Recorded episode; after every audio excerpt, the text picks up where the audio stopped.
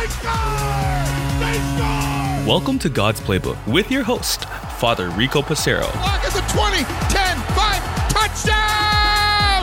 Touchdown! Let's play ball. Friends, welcome back to God's Playbook.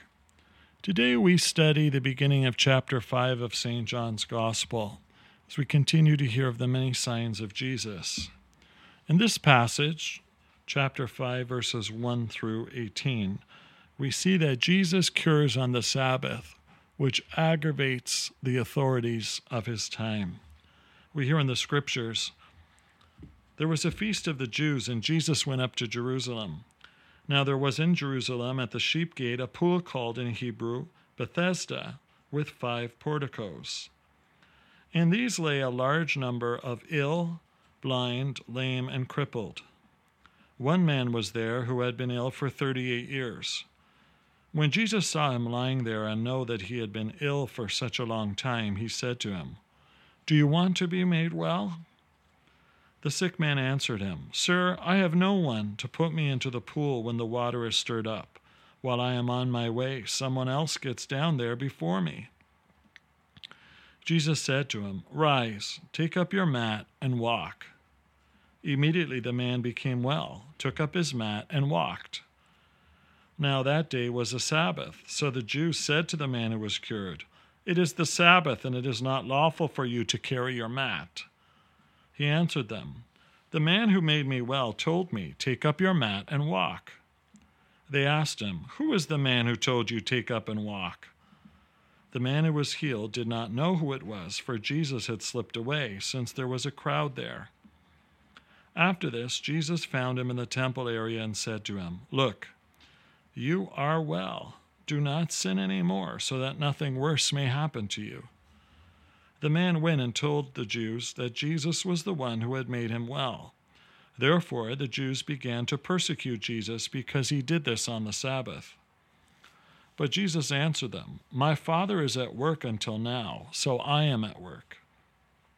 For this reason, the Jews tried all the more to kill him, because he not only broke the Sabbath, but he also called God his own Father, making himself equal to God. The Gospel of the Lord. Praise to you, Lord Jesus Christ.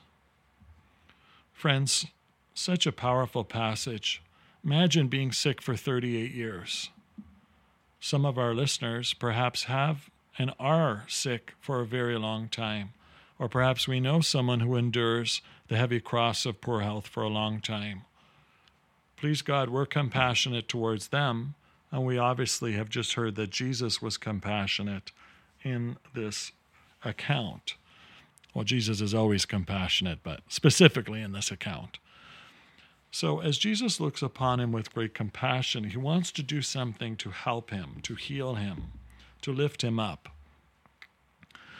This, first and foremost, shows the side of God. God does not take joy in seeing human suffering, pain, etc. That's not who God is. God is a God of love, a God who lifts us up, a God who holds us in the palm of his hand. So it's important for us to identify the fact that God is not one who is vengeful, punishing, etc. Next, what's important to realize is it doesn't matter the day of the week. The Jewish authorities placed these rules that you are not to do anything, and they are based in a good place. Indeed, God the Father gave them this teaching honor the Sabbath day and keep it holy, and that no work should be done. So they took it to the absolute literal end. But do you think that God would ever have been okay with us walking past somebody who is struggling? Well, it's Lord's Day. I can't help them. That would be work. That would be an inconvenience.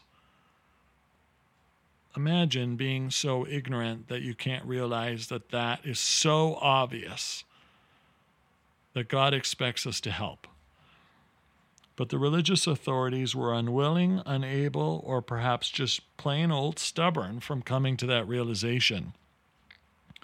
So, what can we learn from this story for us? Number one, we see the heart of Jesus compassion, mercy, and moved into action. Two, we ourselves need to model what Jesus has done to stop what we're doing, to pay attention to need around us, and to try to do something about it. Number three, are we legalistic in our approach to life?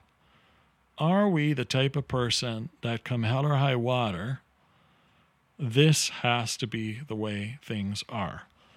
Or do we understand that sometimes there must be exceptions? There are some extenuating circumstances that may suggest we need to be more sensitive than normal or more compassionate than normal. Do we look at a homeless person and judge them? Well, why don't you just go get a job? Then you'll be able to feed yourself and clothe yourself and provide shelter for yourself. Do we realize that I think it's 86% of homeless people are dealing with mental health issues? What if that was us on the street corner? Would we want to be judged in similar ways? It's important for us to realize that laws are made for the protection of people, not that laws are created so that people follow them. It's to protect people. And so God's laws of the same manner, respecting God and his children.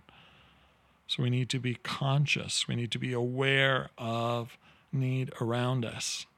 We're hearing right now of the struggle in the Holy Land. We continue to lift our Ukrainian brothers and sisters in prayer. We continue to think of other war torn parts of the world that don't get the same media attention. We need to be lifting them up. But we need to be looking in our own communities too for men like the guy in today's gospel who has been struggling, and not just struggling, but for a very long time. What are we willing to do to help them? even when we're on vacation, even when we're at work, even when we're at play, even when we're tired? Are we willing to put the effort in to help, just as Jesus takes the time to help? So, as we hear this passage, may it inspire us to be more aware, aware of our own personal needs, aware of the needs of others, and God's expectation that we be more aware of what's going on to our left and to our right. Lord, help us to be aware. Lord, help us to grow. Lord, help us to respond. May we respond in ways like Jesus did, friends, so that we can truly call ourselves a Christian, a disciple of the Lord, and the hands and feet of Jesus. For God's Playbook, friends, I'm Father Rico. God loves you, and so do I. If you like what you hear, please consider supporting us using any of our affiliate links in the description below via Buzzsprout, Ko-Fi, or GoFundMe. Thanks, and God bless.